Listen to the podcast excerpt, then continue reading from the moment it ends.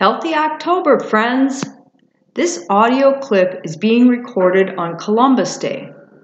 It represents my daily act of courage, inspired by Eleanor Roosevelt.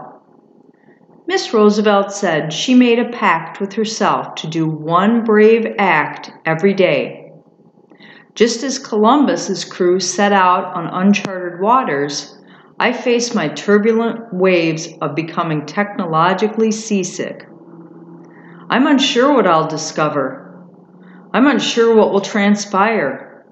But I do know, thanks to Kirsten, Lori, and Dave Dutrow, they heard my desire to create three to five minute audio clips that promote, inspire, and encourage kindness.